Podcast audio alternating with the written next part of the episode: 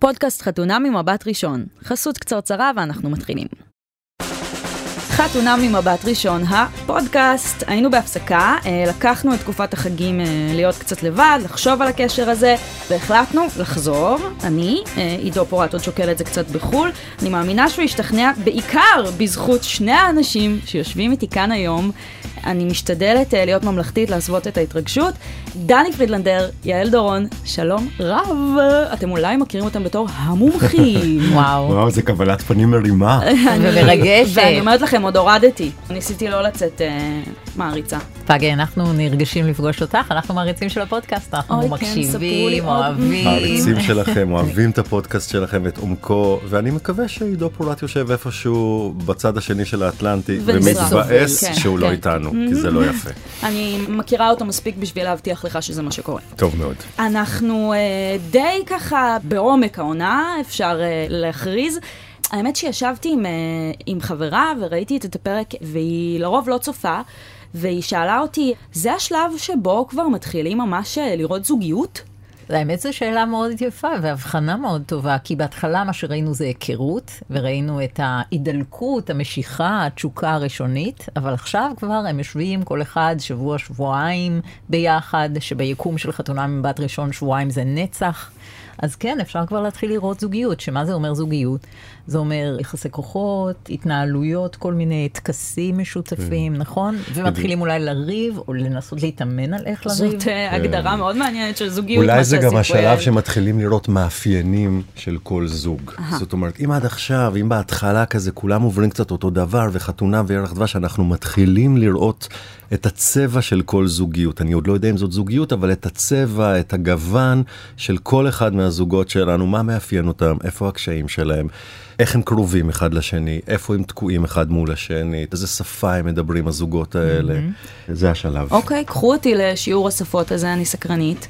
אולי גם נגיד שאנחנו נורא מתרגשים שהזמנתם אותנו דווקא אחרי פרק עשרים, שהוא פרק מאוד חשוב בעינינו, שהוא פרק שיש בו הרבה מאוד התקדמות של ארבעה זוגות, וגם טיפולים, ואפשר לראות את התהליך הנפשי שהם עוברים, וגם למרות שזה ארבעה זוגות אחרים, הם בעצם אפשר להגיד שיש תמה משותפת לפרק הזה, וזה שהם לומדים כמה חשוב לדבר בזוגיות. הפרק הזה, גם יש בו משהו של התקדמות ותנועה. גם אני אבל... אגב נורא. אנחנו אולי עוד נבין עד סוף הפודקאסט הזה, שלושתנו ביחד, למה אנחנו כל כך אוהבים את הפרק. יש סיבה, אני אפילו לא בטוח שיעל ואני, ואולי את עוד מבינים מה, מה יש בפרק הזה שהוא כל כך לאביבל, אולי בסוף נצליח להגיע למסקנה ביחד. לי יש שתי מילים מבחינתי שמסכמות את למה אני אוהבת את הפרק הזה. טוב, מאמי. אבל נתחיל במנו וניצן, כי בהם נפתח הפרק. חביבי המערכת, אני יכולה להגיד. חביבי הקהל. כן, זוג שכולנו אוהבים לאהוב, ומתחילים לראות אתגרים קצת יותר מוצקים.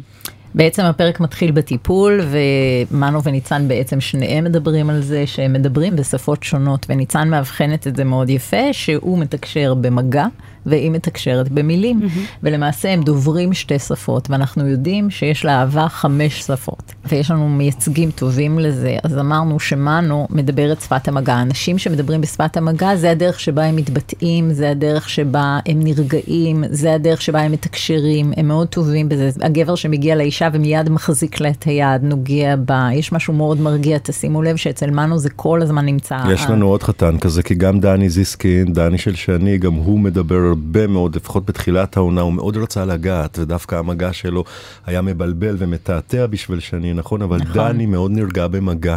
אני מרגישה שיש לנו עוד חתן כזה, אגב, אנחנו נגיע אליו בהמשך, אבל נדמה לי שגם לירון קצת באזורים האלה. מאוד, מאוד. ומאוד אוהב את זה, והוא גם יודע להגיד את זה. ויש עוד אחד שהיה מאוד שמח לדבר את השפה הזאת, אבל הוא נעדף בה כל הזמן, וזה, וזה שי, שי, ועוד נדבר עליו כן, בהמשך. כן, הטרגדיה הקטנה שלנו. כן. נכון. מצד שני יש את ניצן, שמשהו מאוד מאפיין אותה, זה שהיא אישה של מילים. היא מתבטאת נהדר, היא מאוד ורבלית, יש לה מודעות עמוקה ויכולת לבטא את הצרכים והרצונות שלה, וזו אישה שבשבילה להיות באהבה זה לקבל ולמסור וואטסאפים, לתמלל את עצמך, לדבר הרבה מאוד שיחות מה קורה איתנו, ומנו לא מתקשר כל כך בשפה הזאת, ומתחילים להרגיש את הפער ביניהם.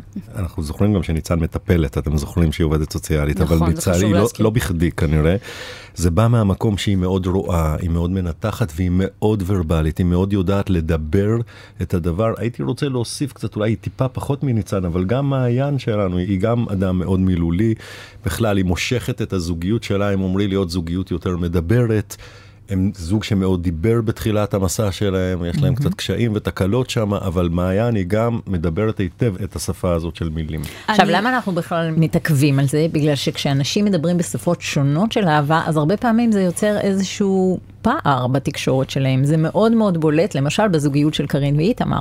כי קרין, שפת האהבה שלה זה שפת המתנות. היא מאוד טובה בזה, גם חברות שלה מעידות שהיא עושה גם פרויקטים כאלה, גם עם חברות שלה, בוודאי עם גבר שהיא רוצה, היא קונה לו, משהו מציף, כל צורך קטן שיש לו, היא מיד תענה בזה, וככה היא מפעילה את האהבה, וככה היא גם רגילה לקבל אהבה. ואיתמר בכלל לא דובר את השפה הזו. אנשים הרבה פעמים גם מזהים איפה הם לא טובים. באיזה שפה הם לא טובים, ואז הם יכולים לעשות שני דברים, או שהם נמשכים למישהו שמדבר את השפה ההפוכה שקצת ילמד אותם, או שהם נמנעים. למשל, בואו נחשוב על זה שאומרי המון שנים היה בחול. הוא לא בכדי היה בחול המון שנים, ועשה קשר עם הרבה נשים זרות ולא ישראליות, ורצה לחזור הביתה ולדבר את השפה, כי הוא לא כל כך טוב בלדבר. הוא האיש שבעונה הזאת כל הזמן מסתבך עם המילים, וכל הפשלות שלו קורות מקשיי קומוניקציה. זה נורא יפה מה שאתה אומר על זה, שאנשים מחפשים שישלימו אותם. אני חושבת לגבי קרין ואיתמר, שאיתמר יודע טוב מאוד לתת מתנות, ורואים את זה ביום של היום הולדת. כשהוא רוצה להרים אירוע ולעשות הפקה, הוא עושה את זה ללא רבב, כן? אז זה לא גם כשהיא נכנסה אליו הביתה ביום הראשון, הוא נורא מרעיף איתמר. הוא יודע להרעיף, אבל זו לא שפת האהבה שלו. ואני חושבת שהרבה אנשים לא מבינים את איתמר ומפרשים אותו לא נכון. שפת האהבה של איתמר זה השפה של let's spend time together. בוא נהיה ביחד. מעניין מה שאת אומרת, כי אני מניחה שלא פספסתם את ה-backlash, שבאמת הבעיר את הרשת, סביב נאום כביכול תמים וחיובי של איתמר על זה שהוא רוצה אישה של בית. הבישולים זה שם קוד. אני רוצה לראות אותך בית. אני רוצה ביתיות. אני רואה אותך רגע בנוח בבית וזוגה, וכאילו, זה היה שם קוד. זה הכל. אז הבישולים זה חלק. זה לא משנה לי אם לא באמת פשתי. אני לא, שוב, אין לי מעל להיות המשל בבית, זה ממש בסדר. הדברים שמסביב. אני באופן אישי בשבילי תמרה לי מאוד כואב לשמוע את זה. אני רוצה להגיד בכלל משהו על השאלה שלך, להעלות איתה עוד רמה למעלה. בשביל זה באת. וזה בכלל לדבר על תגובות, על השימוש ה... אני להגיד מסוכן, זו מילה קצת דרמטית, אבל השימוש המיותר בהמון המון מושגים פסיכולוגיים, נגיד המושג גז לייטינג שנזרק לאוויר בהקשר של איתמר. זה בזוורד. דיבורים שנאמרו עליי ועל יעל, על אתיקה. Mm-hmm. כאילו יש המון המון שימוש במושגים, בגלל שהצופים שלנו כל כך מעורבים בדבר הזה, והטוקבקיסטים כל כך רוצים להביע דעה, נזרקים המון מושגים פסיכולוגיסטיים לאוויר. אני אומר בואו ניזהר בזה, א', כי יש שם אנשים אמיתיים, וב', כי התוכנית הזאת היא, היא תוכנית שנוגעת בכולנו, וכולנו יכולים להזדהות עם חלקים, וצריך נורא להיזהר מלייבלינג. גם פסיכולוגים צריכים נורא להיזהר מלשים הבחנות והגדרות על אנשים. אז נראה לי שקצת התנפלו על איתמר בעניין הזה. אני חושב שגם מה שהוא ניסה להגיד זה שהוא קמע מאוד לבית, ושיש לו תפיסה מאוד מסוימת למה זה בית. הוא כן, בא מבית אבל, מסוים. אבל האם אין מקום לאיזושהי ביקורת, אפילו ברמת המקרו יותר, על התפיסה הזאת של מה זה בית עבור גברים מסוימים? או לבקש בבת זוג שלך, או הבן זוג שלך, זה בדרך כלל קורה מגברים לנשים, לשנות את עצמה, להתאים את עצמה. אנחנו צריכים לבוא לזוגיות ולפגוש מישהו שמתאים לנו, אבל הוא לא יכול להיות בדיוק, אי אפשר לצקת אותו בדיוק בפנטזיה שלנו. אבל תחילת הקשר היא זמן של מסע ומתן. אנחנו יודעים שהשנה הראשונה לקשר זה השנה שיש בה הכי הרבה ריבים, ולכן גם הכי הרבה זוגות לא עומדים בשנה הזאת. זה נתון אמיתי? כן, זו הסטטיסטיקה. השנה הראשונה היא השנה הכי מועדת לפורענות. אגב, אם את רוצה להמשיך עם הסטטיסטיקה, הפעם הבאה זה שבע שנים ושני ילדים. את מדברת על סטטיסטיקות הגירושים פה כבר. סטטיסטיקות של פרדות וגירושים. אבל בשנה הראשונה יש פיק גדול, וזה ברור, בגלל שבשנה הזו אנשים לומדים לריב, ובעצם הם לומדים את סודות המסע ומתן הזוגי. איתמר וקרין בעיניי הם זוג נהדר מהבחינה זו שהם עושים את העבודה. הם עושים את העבודה שלשמה התכנסנו בחתונה מבת ראשון. זו הם... אגב הביקורת שלנו בין השאר עליהם שהם מאוד uh, פרויקטורים. כן. אני לא חושבת שזה דבר רע, אני חושבת שהם נהדרים במובן הזה, הם באו בלב פתוח לפרויקט של חתונה מבת ראשון, פגשו מישהו שההתאמה שלו היא לא מתוכם פנימה, אלא בעצם נפלה להם על הראש, נכון? הם בעצם הוכרחו למצב הזה, והם עושים את העבודה של לדבר מה הם מרגישים, שניהם. שניהם מאוד פתוחים, גלויים, אומרים מה הם צריכים, אומרים מה טוב להם ומה לא עובד להם. והם לא אומרים את זה רק למצלמות ורק בחדרי חדרים או רק לפסיכולוגים, הם אומרים את זה אחד לשני. השיחות האלה שקיבלו כל כך הרבה ביקורת, קודם הייתה המון ביקורת על קרין, ועכשיו יש הרבה ביקורת על איתמר, בעצם הם עושים את מה שאנחנו מבקשים מהם לעשות, הם מדברים בגילוי לב על מה הם מרגישים, מה הם צריכים. איתמר הוא לא איזה גבר שוביניסט שיושב עם שני רגליים למעלה ואומר לאישה, בואי, תביא לי נעלי בית, תבשלי לי ותנקי את הבית. בדיוק מבש... להפך. הוא לגמרי מבשל, מנקה, שוויוני מאוד, ומה שהוא רוצה זה פרטנרית שתהיה איתו בכל הדברים האלה. אני שוב חוזרת לזה שהשפת האהבה של איתמר זה בואי ננצל את הזמן ונהיה ביחד. זה מסוג הגברים האלה שאוהבים לעשות המון דברים עם האישה שלהם. בשבילם ערב מושלם זה ערב שבו עושים הכל ביחד, החל מלבשל, ואז לשבת ולאכול ביחד, ואז לנקות ביחד כלים, ואז לדבר תוך כדי בזה על מה היה לך בעבודה, זה בשבילם ערב מושלם. זה מה שהוא מנסה להגיד לה תחת המונח ביתיות. אגב, זה נורא מאפיין קשרים של מתבגרים הדבר הזה. טינאג'רים נורא רוצים לעשות הכל ביחד. Mm. זה, זה שפת מתבגרים כזאת באהבה, נהיה ביחד, נעשה ביחד. אוקיי, okay, זאת הזווית הכי חמודה ששמעתי על איתמר וקרין עד עכשיו. כלומר, מבחינתכם, דווקא הם הפרזנטורים של הדבר הזה שאתם uh, מנסים להנחיל לשאר הזוגות לתקשר. מעניין לחשוב שיש איזושהי קורלציה בין כמה שזוגות מפעילים את הצופים לבין כמה שהם בעצם באמת עושים את העבודה. כי הם לא עושים לנו חיים קלים מבחינת איך שהם מדברים על הדברים?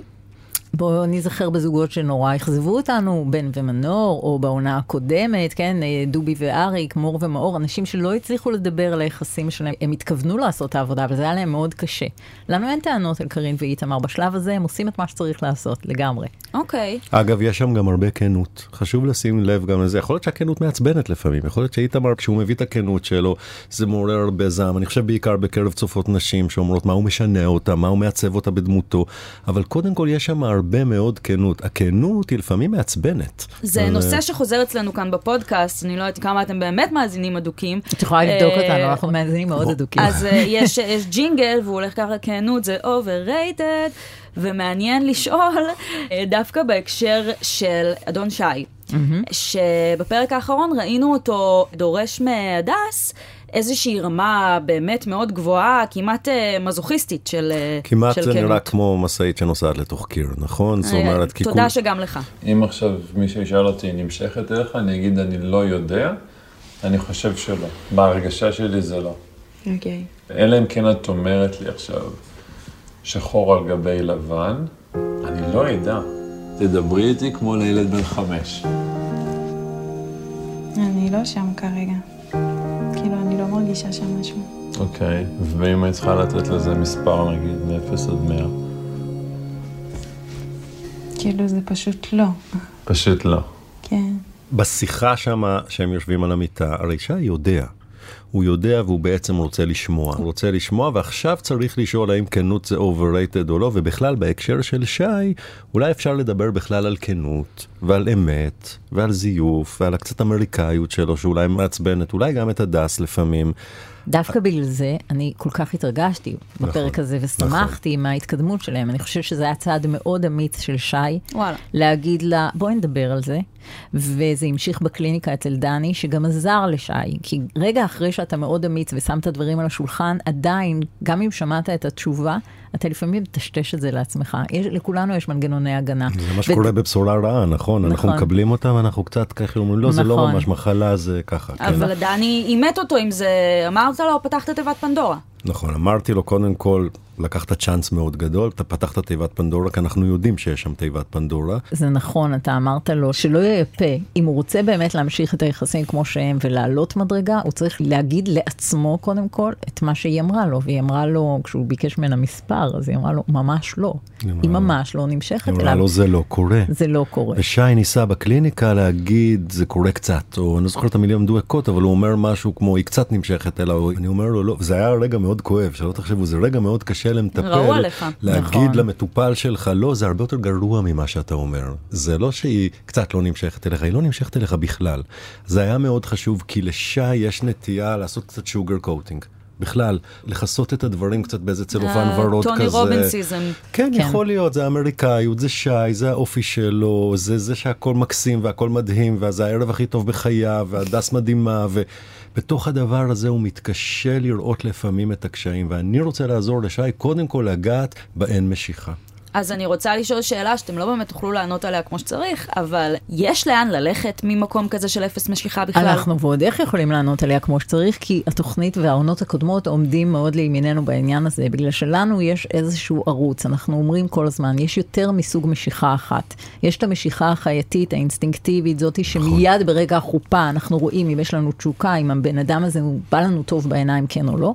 אבל יש עוד סוג של משיכה מינית, שהיא משיכה הרבה יותר עמוקה, היא מתפתחת לאט לאט והיא קשורה באינטימיות רגשית וקרבה. ולכן אצל הזוגות שאין משיכה מיידית, אנחנו מנסים לבדוק את הערוץ הזה, האם הוא מתקיים. ואנחנו כבר זוכרים מהעונה הקודמת, שעם דובי ואריק, היה שלב כזה שאמרנו להם, בואו נלבש את משקפי החברות ולא את משקפי המשיכה, ובואו נראה אם אפשר לעשות משהו. זה לא הצליח לנו איתם. אז זו אסטרטגיה, אגב, שאנחנו רואים אותה הרבה, אסטרטגיית החברות תחילה. נכון? בטח בחתונה, כן, זה מאוד בולט. גם ראינו בנות שעשו את הסוויץ'. שירי ולירן הם דוגמה נהדרת לזה, שהיו ביניהם יחסים מאוד חבריים וחמים וקרובים, ובסופו של דבר זה התפתח לאהבה מאוד מאוד גדולה. גם רוני ונועם. רוני ונועם זה הקלאסיקה של השינוי הזה, כי היא ממש נדחתה ממנו בהתחלה, היא ממש הסתכלה עליו וראתה ילד שלובש אקסטרה שמאל בחליפה של הגלישה, והם הפכו להיות זוג מלא תשוקה בעונה הזאת, אבל אני כן רוצה להיות הוגן ולהגיד מה לא קרה לנו עוד בחתונה מבעניין הזה. כן. זה עוד לא קרה לנו עם גברים. עוד לא נולד הגבר בחתונה ממבט ראשון שהתחיל באין משיכה והצליח להימשך. אני רוצה לשאול למה, אני מפחדת שאנחנו נצטרך פרק נפרד. את בטוחה שאת רוצה לשמוע את התשובה? אבל פה אנחנו מחכים למשיכה מצד הדס, אז אנחנו מחכים למשיכה שאישה תפתח. כלומר לזה יש תקדים. יש תקדים וזה גם עובד אצל נשים, כי הקשר הזה בין תשוקה ובין רגשות הוא קצת אחר אצל נשים מאשר אצל גברים. ביום שזה... בסדר, אנחנו משוכללות יותר, זה ידע. נכון.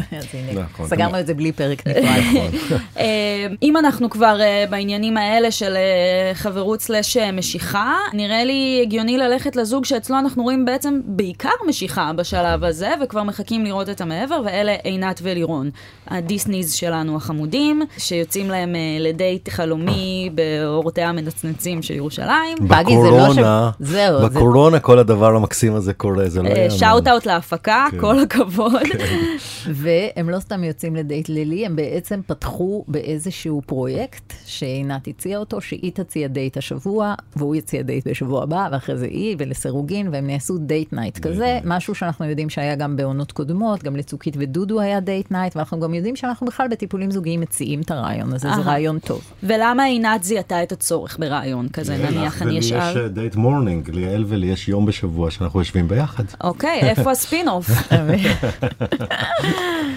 אז עינת ולירון יוצאים לדייט קסום, כמו שהיא אוהבת, דייט מאגדות בירושלים. איך היא הצליחה לייצר כזאת תפאורה קסומה של עצים מוארים, הכל נראה כאילו זה באמת הסילבסטר. אני חשבתי שהם בחול, לא הבנתי. זהו, אבל זה ירושלים. זה במוזיאון ישראל היה. כן. וכמובן שיש אמנם שלג לא הצליחו לייצר, אבל עדים וכפור על החלונות, ועינת מציירת לב, ולירון כותב L פלוס E שווה. סיטואציה שנראית מאוד קטנה ורגעית. אני הגדרתי את זה צרות של השירים. מה את עכשיו מתאבססת על השווה החסר הזה? כאילו, מה את מצפה ממנו? זה תפס טיפול שלם אחר כך. אתם יודעים שלא רואים את כל הטיפולים בחתונה מבט ראשון, הרבה מהחומרים ערוכים כמובן, ואנחנו רואים רק את קצה המזלג, אז טיפול שלם, הם דיברו על זה, הם דיברו על זה בלי סוף בינם לבין עצמם. הדבר הזה היה מאוד משמעותי בשבילה, כי קודם כל, נגע לליבה זה שזה היה בכלל על הכפור ולא על עץ, כן? נכון? הרי הקלאסיקה של דיסני, מציירים וחורטים. נגע לליבה מהכיוון השלילי. נכון. הרעיות של זה. אנחנו חורטים אהבה לנצח על עצים.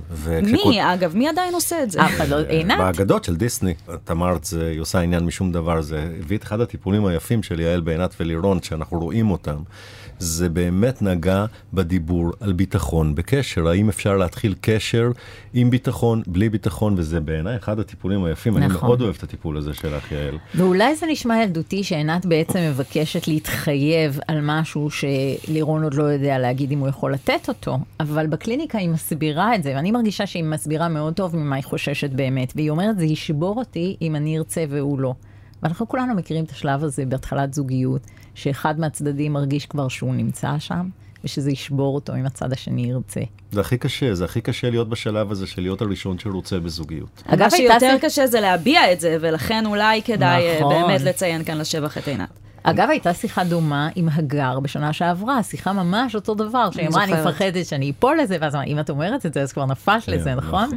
אני רוצה להגיד מילה טובה לירון בעניין הזה, כי אני חושב שהם מפספסים פה אולי עוד משהו ששווה להגיד אותו, משהו על האותנטיות של לירון. נכון. כי הוא יכל לחנטרש אותה. ולסגור את המשוואה בלנצח, forever, שווה עשר, שווה God knows, שווה מלא לבבות. ולהוסיף לנו קצת לחשדות שלהם, מי אתה כן, בדיוק מיסטר פרפקט. כן, ואז להגיד, הם עוד יותר דיסני, כן. זה לא אמיתי. אני חושב שזה רגע שלירון מתחיל להראות משהו על ההתלבטויות האמיתיות שלו, על הקשיים שלו, על להגיד, אני לא אמכור לוקשים, אני לא אגיד סתם, אני עוד בודק את זה. כרגע אני יכול להבטיח לך שאני פה ואני איתך ואני מתלהב ורוצה. אני עוד לא יודע על ההמשך. יש הרבה אומץ בזה. אם אנחנו שוב בכנות, overrated, low overrated, אני מאוד אוהבת לירון ברגע הזה. אני חושבת שזה רגע מאוד חשוב. ואז באמת פגי, אפרופו מה שאת אומרת, שהם זוג שיש להם רק תשוקה ומשיכה, אבל אנחנו לא רואים את העומק. אז אני מציעה להם, יותר נכון נותנת להם שיעורי בית, לדבר על העבר שלהם. אני חושבת שזה אולי מפתיע אנשים. הרי נת אומרת, הוא לא נותן לי הבטחות לעתיד, אז למה בטיפול אני מדברת איתו על העבר? אבל באופן פרדוקסלי זה ככה, כשאנשים רוצים להרגיש ביטחון לגבי העתיד, הם צריכים להכיר את העבר יותר טוב אחד של השני, ועינת ולירון נמצאים הרבה מאוד בפרזנט פרוגרסיב, הם במין הווה מתמשך בלתי נגמר, ולכן אני אומרת להם, טוב לנו, כל כך טוב לנו כל הזמן, אוי, טוב לנו, בוא נדבר על זה שטוב לנו, וכמה טוב לנו, ואיך טוב לנו. הם במתחבקינג, באוכלינג, הם כל הזמן עושים, כל הזמן ב-איי אן ג'י. מנחיכים את ה... כאילו זה לא תופס בשר, נכון? אנחנו מחפשים איזה עומק, והעומק הרבה פעמים קורה מזה שאנחנו נתחיל להכיר אחד את העבר של השני, כשאנחנו מכירים את העבר של בני הזוג שלנו, אנחנו נקשרים אליהם. ולכן הם מאלתרים מין אה, דייט בתחנת אוטובוס כזה. והיא שואלת אותו, אז למה הלכת להיות עורך דין? שבשביל לירון זה שאלה מאוד חשובה, כי הוא הרי הלך ללמוד משפטים, והוא לא עושה את זה היום. זאת אומרת, בעצם היא מתחילה לתהות על הבן אדם הזה, ששידחו לה מי הוא, מה ההחלטות שלו, איזה מין בן אדם, או ככל שהיא תכיר אותו יותר לעבר, היא תוכל יותר להרגיש ביטחון, מי רוצה אותו בכלל בעתיד. אגב, התגובה שלו לשאלה הזאת דווקא נראתה קצת, אוי נו מה, את עושה לי את זה עכשיו. אבל בהמשך הוא סיפר יפה מאוד, וגם היא. זה בעצם היה פתיחה לשיחה שלהם על העבר שלהם, וזה נורא חשוב שאנשים ידברו על העבר. הם עוברים להתוודעות, אני חושב שמה שאת מזמינה אותם לעשות, את אומרת, אתם לא יכולים רק להיות בעשייה ובדייט נייטס ובהתחבקויות, אתם צריכים להתחיל להתוודע אחד לשני. לשאלתך בתחילת הפודקאסט הזה, האם אנחנו מתחילים לראות זוגיות? אז כדי להתחיל לעשות זוגיות צריך קצת להתחיל להתוודע. אגב, אנחנו רואים את זה בפרק הזה, בדיוק בעוד זוג זה קורה, תכף נדבר עליהם גם לדני ושני, שמתחילים להכיר אחד את השנייה. לגמרי, אני חושבת שזה קורה ביג טיים לדני ושני, שבעצם עושים את הדבר הזה שעינת ולירון רק מסמנים, דני ושני עושים את זה לעומק.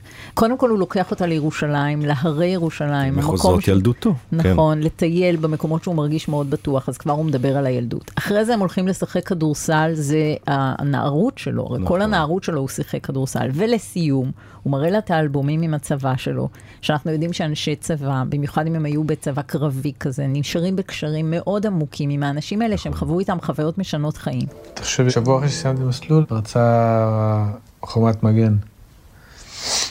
לא יודע, אני זוכרת, זו הייתה תקופה בארץ שכל הזמן היו כאילו מחבלים מתאבדים, אוטובוסים באוויר, טירוף שלא ברא השטן כאילו. זה היה לנו שם שנה וחצי של טרפת. יצאתי, אני לא יודע מי יושר, אבל יצאתי בן אדם אחר. וכשדני מספר לה את זה ומראה לה את זה, שאני אומרת, אני מרגישה שפעם ראשונה ידעתי מי זה דני. כן, זה ממש לדעת אותו במשמעות הלא מקראית mm-hmm. של המילה, ואני כן רוצה להגיד שנגיד, יעל ואני מהמיונים למשל יהודים, כמה התקופה של הצבא היא משמעותית לדני מעבר לחוויות, וזה שהוא היה בצוות, ושהוא היה חייל קרבי, והוא היה קצין, דני פגש את היכולות שלו פעם ראשונה בצבא, הוא היה ילד ברדקיסט ובעייתי, בואו נעשה לך איזה גילוי קטן ככה, אולד על דני. אני ראיתי את זה עליו כבר. והצבא מבחינתו זה המקום שהוא פגש פעם ראשונה מסוגלות ויכולות, והוא התגבר על קשיים, ואני חושב שלהראות לה את האלבום מהצבא, ואת החבר'ה מהצוות, זה בשבילו להגיד, תקשיבי, פה עשיתי שינוי. זה המורק האישי שלו. זה לא רק זה. זה גם זה שאנחנו יודעים כמה קשה לדני בעונה הזאת של חתונה ממבט ראשון, ואני חושב ברמה יותר פסיכולוגית שהוא אומר לה, תראי, אם עברתי את הצבא, אני אולי גם אעבור את זה איתך. אנחנו בפרק של שינוי מאוד מאוד גדול עם דני ושני. בוא נגיד קצת על, על הזוג. אני חושבת שנייה אחת אני רק אעצור, כי זה מעניין, ואנחנו מיד מיד חוזרים אחרי חסות קצרה. אז נגיע לרגע שאני לפחות חיכיתי לו, ונדבר על הסוגיה הקובריקית, הניצוץ. מעניין לראות מה שקורה שם עכשיו, וזה קורה בהמשך לסצנה שאותי אישית קצת הטרידה. איתמר מטייל עם אחותו, ומדבר איתה על זה שמשהו לא קורה עם קרין לגמרי עד הסוף ברמה הרגשית, והיא אומרת לו את משפט המנטורינג המדכא להחריד. תקשיב. איתמר, ההתאהבויות האלה, הקשות, שעכשיו אתה אין, אתה צמא למישהו, אתה לא יכול... זה שייך לשנות ה-עשרים, אפילו המוקדמות. לא קרה לי שנפלתי שדודה אחרי מישהו, וזה התפתח למשהו שהוא, שהוא בריא. איזה אנטי-רומנטי מה שאתה אומרת עכשיו. אני בת עשרים ותשע, עוד חודשיים. בשנות ה-עשרים. בגיל של קרין. אז האם יש לי שנה? להתאהבויות והתרסקויות? התאהבויות של כאילו ביג טיים. יש לך עוד התרסקות אחת ודי. אוקיי. אתם מאשרים את המסר הזה? בואי נספר לך את הסטטיסטיקה, פגי. בן אדם באופן סטטיסטי התאהב שבע פעמים בחיים שלו, פעמיים יישבר לו הלב, עד שהוא ימצא את אהבת חייו. אבל תראה איך זה סטטיסטיקה. יש מישהי שצריכה לה שבעים פעמים ומישהי בפעם הראשונה, אז אני לא יודעת מה המספר שלך. אבל בעצם את מכניסה אותנו לנושא הניצוץ, נכון? למה קורה כשאין ניצוץ, האם אפשר שיהיה ניצוץ, וגם באמת איך מייצרים את זה. אני מרגישה שבאמת דני ושני זה החקירה שלהם בעונה הזאת. למשל באמצעות המימד החלומי, שאנחנו רואים פה הופעת אורח מאוד חמודה שלו. פגי, את נראית שמחה ומושרת, אוהבת חלומות, אה? אני טיפוס חולם, ואני מאוד מבינה את העניין הזה של להיות מופעלת מחלומות ולעשות פעולה בעולם בעקבות חלומות. כן, את קמה לפעמים בבוקר מחלום ועושה מעשה בעולם? אני הולכת ימים עם חלומות מסוימים. פגי, את רוצה לספר לנו חלום? אני אגיד כזה דבר. החלום של שני היה יותר במחוזות הסיוטיים, כלומר, היא חלמה שאין לדני. אני מכירה את הסוג של דווקא חלומות טובים, שמגלים לך איזשהו משהו שלא ידעת על מה שאולי יכול להיות לך טוב. שהתת מודע כזה נתן לך טיפ. אני חושבת שזה באמת היה החלום. זה היה חלום על זה שהיא לא מספיק מבינה כמה דני טוב בשבילה. אני חושבת שאחרי שיחות תקועות ויחסינו נכנסו לאין מוצא במשך כמה פרקים של דני ושני, מגיע הפרק הזה, ואחרי התקרבות מאוד גדולה שלהם, היא פשוט, החלום עוזר לה לעשות מעשה ולשבור את הקיר הזה שביניהם, ולרוץ עליו לחדר, לחבק אותו. אני התרגשתי מאוד, מאוד ממה שקרה שם. אבל אתן יודעות מה היה התנאי המקדים בשביל שהדבר הזה יקרה, בשביל שהחלום הזה יחלם ובשביל שהיא תרוץ אליו למיטה בלילה. זה מאוד חשוב היה שדני יירגע. זאת אומרת, שאני יכולה לחזור ולהתקרב אליו ולסמוך עליו רק אחרי שהוא נרגע. מה שאנחנו לא כל כך רואים לאורך העונה הזאת זה, אנחנו לא רואים את כל הטיפולים. יש הרבה עבודה טיפולית שנעשית מאחורי הקלעים. דני ושני היו בהרבה מאוד טיפולים שלא רואים אותם. תמיד חשוב לציין, אגב, שאנחנו בקצה הקרחון. כן, כי המשתתפים שלנו עוברים כמעט שלוש שעות בשבוע בטיפול, נכון? בטיפול אישי כל אחד מהם, ובטיפול זוגי כל אחד מהם. יש הרבה תהליכים שקרו, בעיקר מה שאפשר לספר, שדני הלך ונרגע. הוא הלך ונרגע משני דברים, מזה שהוא לא צריך לאכזב אף אחד, אם זה לא יקרה, ומזה שזה יכול לקרות גם בלי ניצוץ. אז אולי הוא כן הגבר הראשון שמצליח להיות קצת בלי... אולי אנחנו מוצאים את הגבר הזה. בפרק הזה לגמרי. אני חושבת שהמשפט הזה, אולי ארבעים ושניים יום, יוכלו להפוך ל-ארבעים ושתיים שנים. אני לא ציפיתי לשמוע את המשפט הזה. מכל האנשים... זה משפט של שי. נכון. נכון. פגי, אולי נגיד לך משהו על חלומות באופן כללי. בעניינים פסיכולוגיים אנחנו יודעים שחלום... יש לו מלא מלא תנאים כדי שהוא ייווצר. קודם כל, בן אדם צריך להיות מוטרד קצת ממשהו לפני הלילה, כדי שהוא יעשה את הדבר הזה שנקרא עבודת החלום. אחר כך הוא צריך לחלום את החלום וגם לזכור אותו, ואת יודעת שאנחנו חולמים חמישה, שישה חלומות כל לילה, אנחנו לא זוכרים את רובם. אז אם הוא כבר זכר חלום והחליט לספר עליו, לתהליך הזה של ה-dream telling, יש המון משמעות פסיכולוגית. בגלל שזה חשוב למי הוא בחר לספר, ומה הוא מצפה שיקרה בעקבות הסיפור של החלום. ובאמת בחלום של שני אנחנו רואים שה-dream telling היה נורא משמעותי, כי החלום יצר מציאות חדשה. זה היה חלום שלא רק אני רוצה לספר לך עכשיו על מה שקרה לי ומה הרגשתי ואולי תרגיע אותי, אלא בוא ממש נשנה את המציאות שלנו בחיים בעקבות החלום הזה. גם זה שזה יצא משני ככה באיזה... ספונטניות, איזשהו המשך של הזרם תודעה הזה של החלום, היא פשוט מצאה את עצמה, רצה אליו. כן, אני חושב שהיא נבלה שהיא מאבדת אותו. אני חושב שאם נלך עם התרגום של החלום למעשה של מציאות, אני חושב שהיא התעוררה, היא לא הבינה איפה הבן זוג שלה בתוכנית, היא הבינה שהוא בחדר השני והיא רצה אליו, הוא קיבל אותה במקסימות של דני בחיבוק, ואני חושב שזה איזה מין רגע כזה של שינוי כרגע בתוכנית שבה אנחנו רואים שהם נבלו שהם הולכים פספס את הדבר הזה.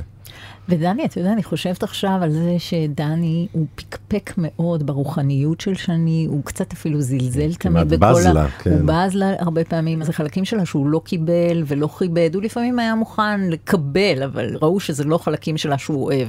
אבל פתאום... פתאום חלום זה החלום, טוב. החלום, החלק הזה הרוחני ולגמרי לא לוגי, נורא מדבר אליו. נכון.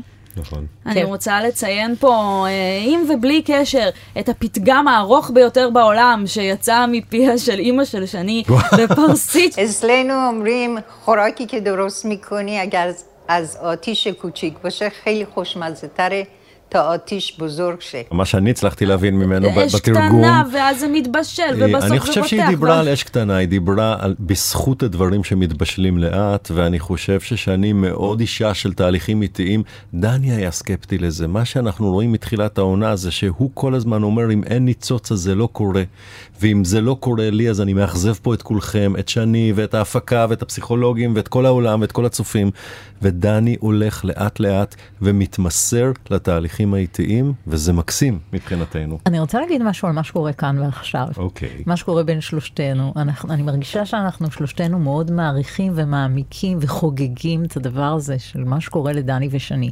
זוג שכל כך חווה קשיים, ועכשיו פתאום נפתח משהו ויש איזה סיכוי ואופטימיות להמשך. בשביל זה אנחנו צופים בתוכנית לדעתי. אז את יודעת שהרבה פעמים באים בטענות לדני ואליי, ואומרים, מה, אתם בטוח עושים אה, אה, התאמות רק בשביל שיהיה אקשן, ומנסים לעשות דווקא הפוך, וגם לקשת יש אינטרס שזה יהיה הפוך, ואנחנו mm-hmm. כל הזמן מנסים להגיד להם, לא, אתם לא מבינים שמשהו באמת מעניין, זה יחסים שעובדים, ואנשים מאוד צינים לגבי הדבר הזה, והם חושבים שמה שבאמת מעניין זה ריבים, אבל מה שבאמת מעניין, גם אותנו, גם אותך, גם את הקהל בבית, זה הצלחות. מה שאנחנו באמת רוצים לראות זה איך זוג ממצב כל כך תקוע, כמו שהם היו דני ושני, מגיעים לכזאת לקרבה. קרבה וכזה ו- חום. ואולי נגיד גם שהצלחות, למגינת ליבם של הרבה אנשים שצופים בתוכנית, זה לא תמיד זוג שנשאר ביחד. הצלחות זה פרוססים של שינוי, ואנחנו מבינים כבר מעונה לעונה, שלא תמיד נשארים ביחד, אבל עושים דרך, ואני חושב שאנחנו יושבים פה בפודקאסט הזה היום, אחרי פרק עשרים, וחוגגים שינוי. איזה יופי של תחילת אחרי החגים. אז בהמשך לנושא הדיבור ושפת המילים, נחזור למנו וניצן באמת, וננסה להבין מה קרה שם. כי מנו, ראינו אותו בפרק הקודם, נופל למלכודת שהרבה כבר נפלו אליה בעונה הזאת, והיא מלכודת הסובלימציה באמצעות חברים ובדיחות. Uh-huh, uh-huh. אני אגיד לך מה שאני רוצה להגיד לך, באמצעות זה שאני אצחק עלייך מול אנשים אחרים. זה עובד לזמן קצר, אם בכלל. ואז הוא חופר לעצמו את הבור מהבחינה הזאת, והוא צריך לשבת ולשהות בו. וזה לא עד הסוף עובד, כלומר יש ניסיון של ניצן ויש שיחות איתכם, אבל בסופו של דבר אנחנו רואים את מנו כן מהוסס לתרגם את עצמו לשפה הזאת של ניצן המילולית. נכון, ובאמת בתחילת הפרק רואים את הטיפול שבו אני אומרת לו, תדברו קצת יותר על היחסים, ובעצם אני מאוד מתפלאה, לא יודעת אם תופסים בפרק את המבט הזה שלי, שאני מתפלאה, מה, אתם לא מדברים על היחסים? למה אני מתפלאה? כי מנו הוא בן אדם מאוד עמוק, תקשורתי ופסיכולוגיסטי בדרך כלל, או לפחות ככה דני ואני הכרנו אותו במיונים, אני רואה את הפרצוף שאת עושה, פגי, בגלל שאני חושבת שאת והצופים עוד לא מכירים את החלק הזה שלו. אוקיי, יש למה לצפות. אתם יודעים שהוא אדם מאוד פילוסופי, מלא ברעיונות. באמת?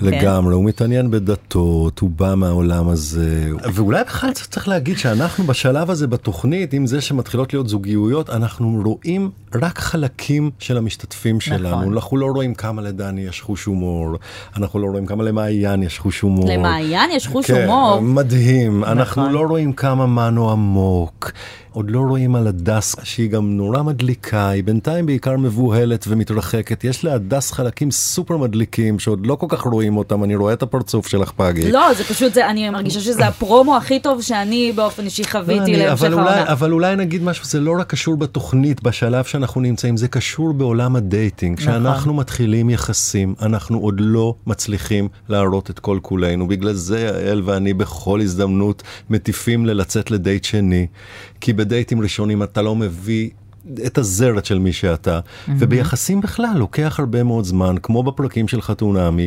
להכיר את מי שמולך. בסדר, נשבתי.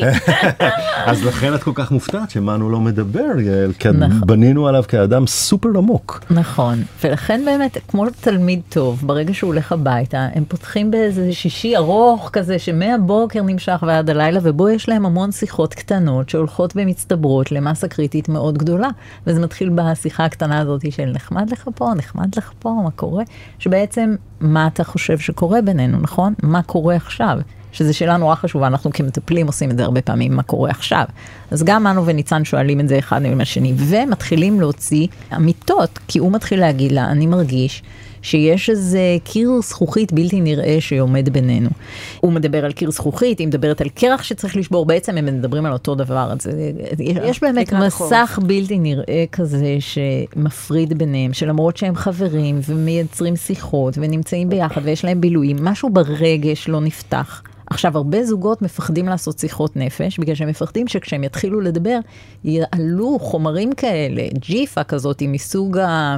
יש קיר זכוכית כן. בינינו, וזה יקלקל כן. להם.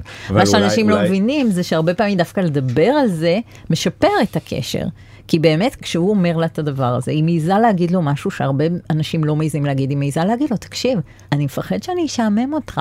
שנשעמם אחד את השני. אז זה נורא מעניין, כי אני שומע אותך מדברת על מה קורה ביניהם, וזה גם קצת כנראה הדיאלוג או היחסים של הצופים עם מנו וניצן. אתם יודעים שאולי גם הצופים מפחדים עכשיו, שיקלקלו להם את מנו וניצן. כי זה הזוג ההוא וההיא, והם פן פן פן פן פן על הגג, והם נורא מקסימים ונורא נוגעים ונורא כיף לראות אותם, ומה יקרה אם הם יתחילו לפתוח את הדברים הרציניים והכבדים? יהרסו לנו את מנו וניצן? ואני חושב שזה תמיד תהליכים מקבלים, מה שקורה בתוך הזוגות, קורה ביחסים של הצופים מול הזוגות שלנו. אבל אני רוצה להגיד את זה שדווקא מנו וניצן נורא מרגשים אותי בזה שהם מתחילים לדבר. אני חושבת שהם עובדים על לשבור את הקיר הבלתי נראה הזה של הקרח שיש ביניהם, ויש לי תקוות עצומות לגבי בני זוג שמעיזים לעשות את זה. זה פשוט מתחיל להזכיר לי זוגות מעונות קודמות. כשראיתי את פרק עשרים נזכרתי בשיחות שהיו עם שירי ולירן. הייתה שיחה מאוד קשה, את בטח זוכרת פגי, כי את זוכרת את כל העונות בעל פה. נכון. אז באמת היה שיחה ששירי אמרה שהיא אישה קשה, זו הייתה שיחה מאוד קשה בשבילה ליד לירן, ולירן בשיחה מיד אחר כך אמר שהוא לא רוצה להיות אקווריום, שממלא משאלות לדג זהב, שגם הוא רוצה להיות דג זהב. לעשות את רשימת הדימויים הכי יפים בחתונה. זה מעניין עכשיו, כי גם זוגות שלנו שלא המריאו בעונות קודמות, זוגות טובים, למשל, בוא נזכר ביוגב ובת אל, שהיו זוג כוכבים כאלה, והייתה להם אהבה, והם היו יפים ונכונים, והוא היה חתיך, והיא הייתה מוכשרת, והייתה להם אהבה ענקית ומשיכה. מה לא היה להם? הם לא דיברו. הם לא מספיק דיברו, הם לא מספיק העמיקו, אני טיפלתי בהם בעונה הזאת, זאת הייתה העונה הראשונה שלי, אז אולי גם אני עוד קצת לא ידעתי איך להעמיק איתם ביחד מול הטלוויזיה, אבל אני חושב שמה שקרה עם יוגב ובת אל זה דוגמה מעולה בעונות קודמות, למה קורה לזוג שמפחד לדבר. אז יש כיף, כיף, כיף, פן, פן, פן, נורא יפה, נורא מושך, אבל זה לא יחזיק אחרי זה. אני אמשיך להקשות אבל, ואני אגיד שיש רגע נגיד דווקא שניצן אומרת למנו, אנחנו צריכים לשתות קצת פחות, וזה רגע מעניין, כי זה אולי נשמע כמו איזו הערה יומיומית פרוזאית כזאת, חצי מצחיקה, אבל גם נוכח בה איזשהו רצון של ניצן למסך פחות את הסיטואציה, וגם התגובה של מנו, הוא אפילו לא מגיב במילים, אלא נסוג מיד לשפת המגע שלו, ומתנפל עליה ומנשק אותה, שאני לא יודעת מה אנחנו אמורים להבין מזה לגבי צריכת האלכוהול. כל הצפויה של השניים. אני גם מרגישה שזה סוף פתוח מהבחינה הזאת. יש פה איזה דיאלוג בין מנו וניצן, הם עדיין מדברים בשפות שונות, אבל זה הרבה יותר על שולחן, זה שהם רוצים לעשות שיחות על היחסים שלהם. נזכרנו מקודם בשירי ולירן, אני רוצה להזכיר גם את ניר ואגר, שגם להם היו בטיפולים שיחות מאוד דרמטיות וקשות שבעקבותיהם הם גם הייתה פריצת דרך, ואנחנו עוד שבועיים. עוד שבועיים זה קורה? בחתונה שלהם. אנחנו כבר סופרים את הימים לאחור, עוד שבועיים בחתונה שלהם. הם באמת זוג שמהווה מופת בעיניי לזה שכשאתה פותח סוגיות קשות ושם דברים על השולחן, אתה יכול להפוך להיות זוג אמיתי. זאת אומרת, זה קשה, זה לא נעים לעשות שיחות כאלה. אבל השיחות האלה הרבה פעמים מובילות הרבה יותר לעומק, ואז הזוג רגע, יעל, בוא ניקח, בוא, בוא ניקח מומנט רגע ונגיד, אנחנו בעוד שבועיים הולכים לחתונה של זוג מהתוכנית שלנו. אתם, אני באופן אישי, ההזמנה עבדה בדואר. זה תלוי כמה תרמת לזוגיות. אני מרגישה שכשאירחנו את הגר, אני הוספתי כמה בונוסים מעל מה שכבר יש, אבל זה היה פרק מקסים עם המון חוכמות, כי גם באמת הגר היא אישה כל כך חכמה. כל כך חכמה. וכל כך עמוקה. באמת. וביחד עם ניר, שיש לו תבונה עצומה, ויכולת זוגית. בואו נגיד משהו על הזוג הזה. יש להם יכולת זוגית מדהימה. מדהימה. הם מרשימים אותנו, זה לא מפתיע אותנו שהם מתחתנים. ואני חושבת שהם באמת זוג מנצח, במובן הזה, שהם ניצחו את הקונפליקטים של עצמם בחיים. זה כיף, אני מתה לראות הסמלה. אני אשאל אתכם קצת, כי ככה בשיחות שלנו במהלך העבודה על הפודקאסט הזה, שמענו מכם שאתם עסוקים כבר למדי בעונה חמש. מה זה עסוקים? אנחנו מעל הראש בעונה חמש. מה זה אומר? מה אפשר לגלל? אף פעם לא קרה דבר, זה בעצם שעונה ארבע משודרת ועונה חמש כבר מצולמת. וזה באמת משהו נורא מעמיס רגשית ומקצועית אלינו, אבל גם נורא נורא מרגש אותנו. כלומר, המשתתפים של העונה החמישית, שהם בעיצומו של התהליך, הם יוכלו בפוטנציאל לשבת ולראות פרקים של חתונה מעונה ארבע, בזמן שהם עובדים על הזוגיות של עונה חמש. ואם זה נכון מה שאת אומרת, שזה בית ספר לתקשורת, אז אולי הם ילמדו משהו. או שזה ידפוק להם את הראש, לדמיטליות. אני חושב שקרואים פה דברים שלא קרו עוד אף פעם. למשל, שכשהיינו במיונים לעונה החדשה, שפגשנו אנשים שהתמיינו, הם דיברו על פרקים. זאת אומרת, הם היו נכנסים אלינו לקליניקה, והם לא מדברים על פרקים ששודרו אתמול בערב. זה קרה במהלך השידור של העונה הזאת.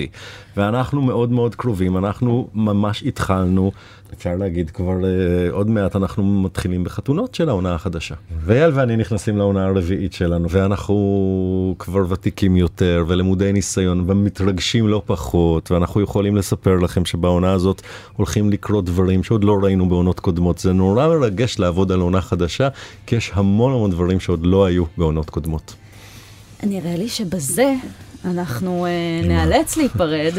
רגע, אנחנו לא רוצים ללכת, אנחנו רוצים להישאר עוד. בסדר, מתוקה, אנחנו סוגרים את המיקרופונים, וזה יימשך, אל תדאגי, אני סוחטת פה סשן. כיף איתך. בעצם מה שקרה פה זה שהיית בטיפול אישי, בלי הבן זוג שלך בתוכנית שלך. זאת אומרת, אנחנו עוד לא פגשנו אתכם בשניים, אבל את מאוד מרשימה באחד, ועכשיו אנחנו צריכים לפגוש אתכם בזוג. אני מאוד מקווה שזה ייכנס בעריכה, אני מאוד מרשימה, ודני. בשבוע הבא יהיה כאן עידו פורט, אני מאוד מקווה שהוא האזין, רשם לעצמו הערות ויישם במערכת היחסים הזוגית הרדיופונית שלנו.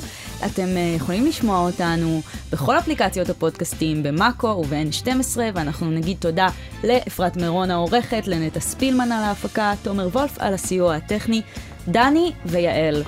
איזה תענוג. כיף, תודה. תודה רבה.